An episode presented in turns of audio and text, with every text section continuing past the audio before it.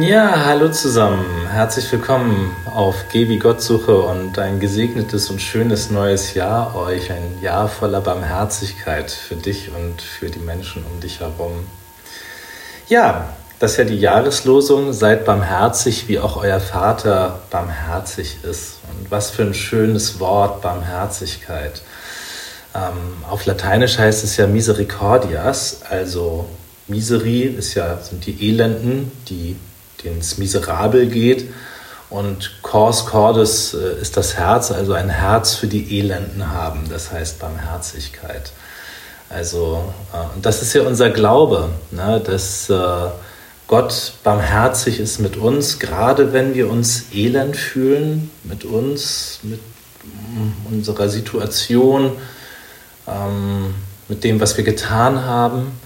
und ach Leute, wem ging es jetzt nicht schlecht letztes Jahr? Ne? Wer war nicht elend? Also die meisten von uns doch irgendwie. Ne? Äh, also Gott ist mit uns barmherzig. Ähm, und was heißt es, ihm nachzufolgen? Heißt nicht so ein besonders tugendhaftes Leben zu leben, heißt nicht ein besonders heiliges Leben zu leben, sondern heißt barmherzig zu sein mit sich und mit anderen. Und, äh, ja, was heißt barmherzig eigentlich äh, von der deutschen Wurzel her. Ne? Das finde ich immer interessant, in die Etymologie zu gucken, in die Sprachgeschichte. Äh, Barm äh, gibt so zwei Erklärungsversuche. Barm soll einmal von Arm kommen, also ein Herz für die Armen haben. Sowas wie Armherzi wird da genannt. Äh, oder Barm kommt von Busen, also so eine Busenherzlichkeit haben, so, also so, so eine Herzlichkeit, so eine Wärme eben. Ne?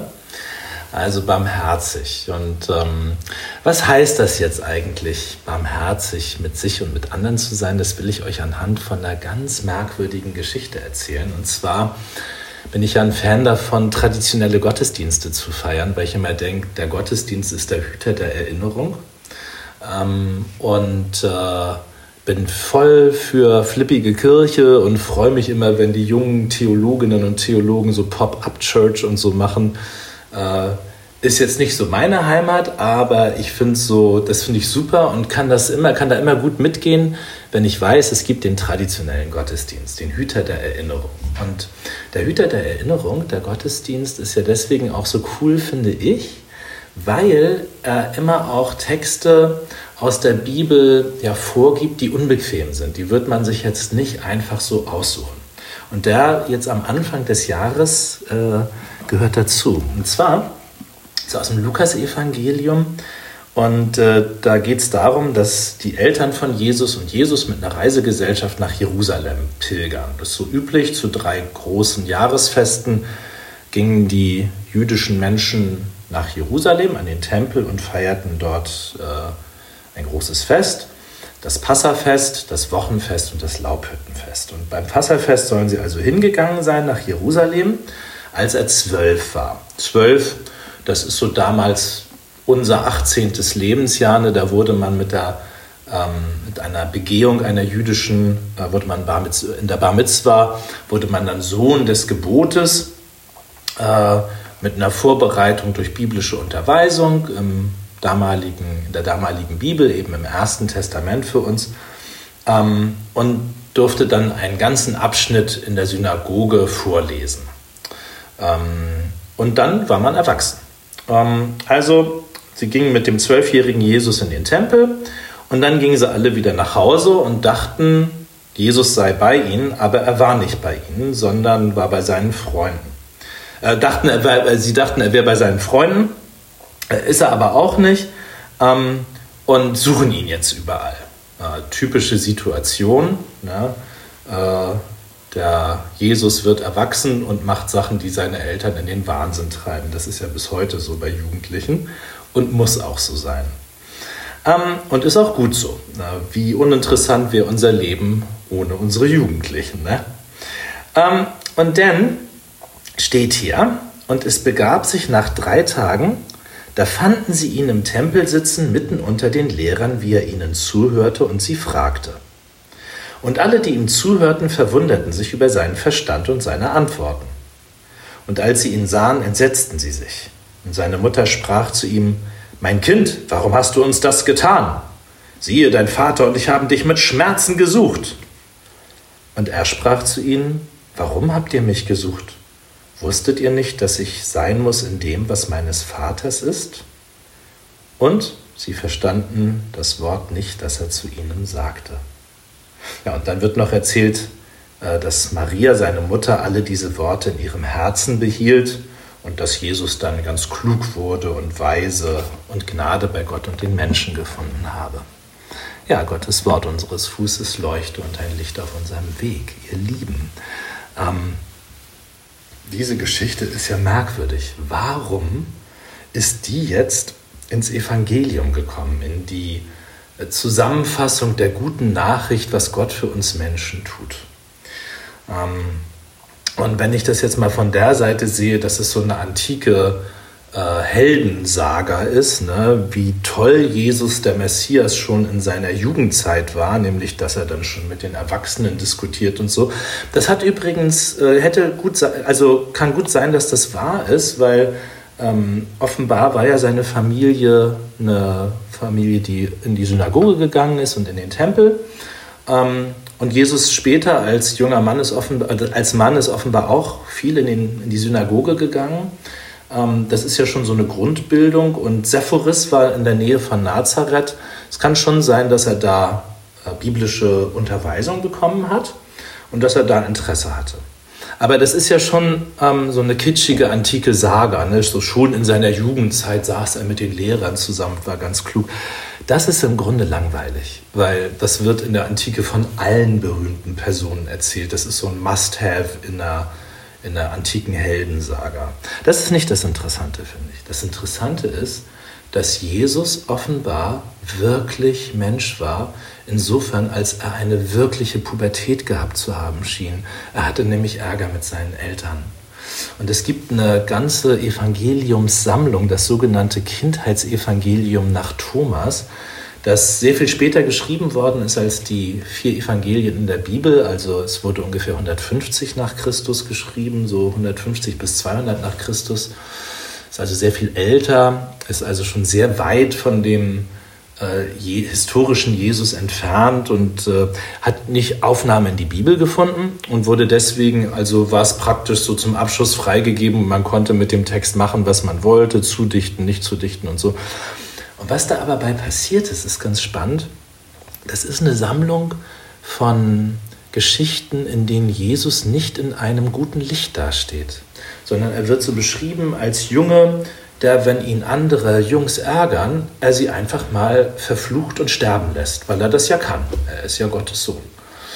Ähm, oder ähm, einer fällt vom Dach und die sagen, ah, das war Jesus. Und dann sagt Jesus, ah, ich äh, wecke den mal kurz vom Tod auf, dann kann er euch die Wahrheit erzählen, dass ich es nicht war.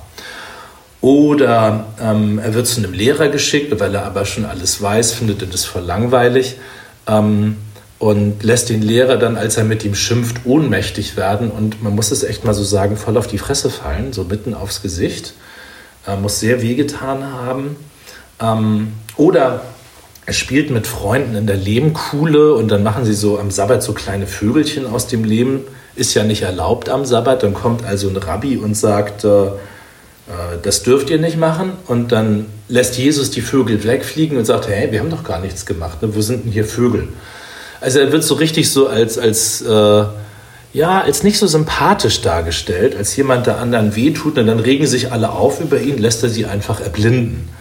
Äh, so sehr, dass Jesus in diesem Evangelium, in dem Kindheitsevangelium, auch mal was sagt. Das tut er ja in den vier biblischen Evangelien nicht.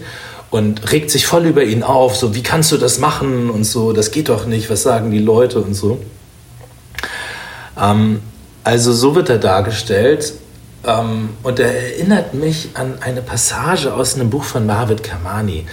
Das ist ja ein muslimischer Autor, ähm, Träger des Friedenspreises des deutschen Buchhandels, ein äh, ganz toller Autor. Also lohnt sich alles zu lesen von ihm, finde ich. Äh, und Navid Kermani hat das Buch Ungläubiges Staunen geschrieben und hat als Moslem über christliche Kunst geschrieben, wie sie so auf ihn wirkt. Und unter anderem über das Jesuskind im Bode-Museum aus Perugia. Jesuskind aus Perugia steht im Bode-Museum in Berlin, 13. Jahrhundert.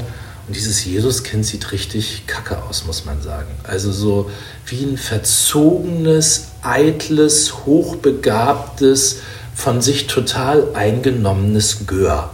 Also Kamani sagt, ein Junge, wie man ihn keiner Mutter wünscht. Ja?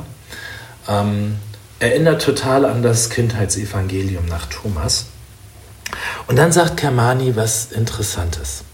Er sagt äh, ganz angerührt, ähm, vielleicht wurde Jesus erst zum Liebenden, als er dessen gewahr wurde, was für ein Kind er gewesen ist. Und als er barmherzig wurde mit sich, ist so meine Interpretation davon. Und als er Gottes Barmherzigkeit erfahren hatte, dass er dann so mit diesem liebevollen Blick auf sich selber auch einen liebevollen Blick auf andere haben konnte. Also äh, wir gehen ja davon aus, dass zu den Menschen um ihn herum vor allem Arme gehörten und Zöllner und Sünder wird ja immer in der Bibel gesagt. Sowas denkt man sich nicht aus, wenn man Werbung machen will für den Messias. Äh, das waren einfach Verbrecher und, äh, und Proleten. Ähm, also so, also ich sage das jetzt so ein bisschen mit diesen negativen Worten, die klingen ja auch schon abwertend, einfach um nochmal so auf die Spitze zu treiben, ähm, dass Jesus keine Berührungsängste hatte mit Menschen, äh, die jetzt nicht in den, in den feinen Kreisen verkehrt haben, um das mal so zu sagen. Ähm, also Hooligans, äh, Zuhälter äh, und Leute aus dem äh, und noch andere Leute aus dem Rotlichtmilieu. Das waren so die Menschen, mit denen er zugange war. Ähm, und, äh, mm, und für die einen liebevollen Blick hatte. Und Kermani sagt, diesen Blick konnte er erst gewinnen, weil er selber merkte, dass er mit seiner Kindheit auch angenommen war von Gott. Kermani sagt nicht von Gott, aber das sage ich jetzt dazu so. Ähm, dass er so diesen liebevollen Blick auf sich selber gewann ne, und den auch für andere gewinnen konnte. Ähm, und das finde ich ganz anrührend, dass Jesus offenbar so sehr wahrer Mensch war, dass auch wir uns in all unserer Menschlichkeit von Gott angenommen glauben können. Ne? Und das finde ich einfach total schön. Also ich muss sagen, meine Kindheit und Jugend war nur auch nicht unproblematisch, im Gegenteil. Also, und ich war für andere bestimmt auch problematisch. Und ich finde das so wohltuend, dass ich mich im Gebet hinsetzen kann und einfach nur genießen kann, dass Gott mich freundlich ansieht, mit so Barmherzigkeit für mich und dass er ähm, ja liebevoll ist mit mir ähm, und dass er ja diesen, diesen liebevollen Blick für mich hat äh, und für andere. Und äh, ich habe den Eindruck, dass Luther einen ganz ähnlichen Weg gegangen ist, so von dieser Selbstkritik und sich für sich selber so schämen hin zu einem barmherzigen Gott. Das ist so, wenn man dem Kindheitsevangelium folgt und Navid Kermani jetzt auch so der jesuanische, könnte auch der jesuanische Weg sein.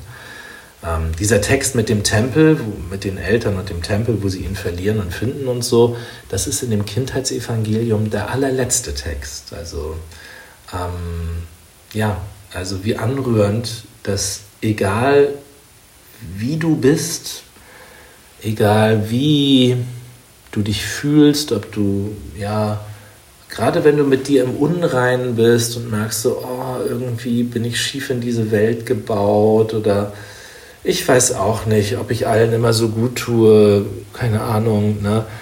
dass wenn du ins Gebet gehst, diesen liebevollen Blick Gottes auf dich genießen kannst, so richtig das genießen zu können. Ähm, und äh, ja, also das, das finde ich schön. Das ist einfach total schön. Und Luther sagt, ähm, dass durch diesen Blick sich etwas in uns verändert, dass etwas in uns liebevoller wird mit sich selbst und mit anderen. Ja, und so sagt Jesus, seid barmherzig, wie auch euer Vater im Himmel barmherzig ist. Und dann jetzt letzter Satz, will ich irgendwie noch unterbringen. Das ist aus einer Predigt aus Ostpreußen 1935 von Hans-Joachim Iwand, äh, wichtiger lutherischer Theologe und Lutherkenner. Ähm, Iwand sagte, ähm, so sinngemäß, äh, Gott sind wir niemals näher an, als in unserem Sündigsein, als da, wo wir ihm besonders fern sind. Ja, wenn das mal nicht was zum Nachdenken fürs neue Jahr ist, ihr Lieben. Also, wünsche euch alles Gute, freue mich, dass du zugehört hast, freue mich auch über Rückmeldungen. Ähm, es passiert ja oft, dass wenn ich was poste, das kriege ich viele Rückmeldungen. Das finde ich total schön, freue mich über jede und reagiere auch immer. Ähm, ja, und dann wünsche ich euch viel Barmherzigkeit für euch und für die Menschen um euch herum. Macht's gut und bis zum nächsten Mal. Geh wie Gott suche. Ciao.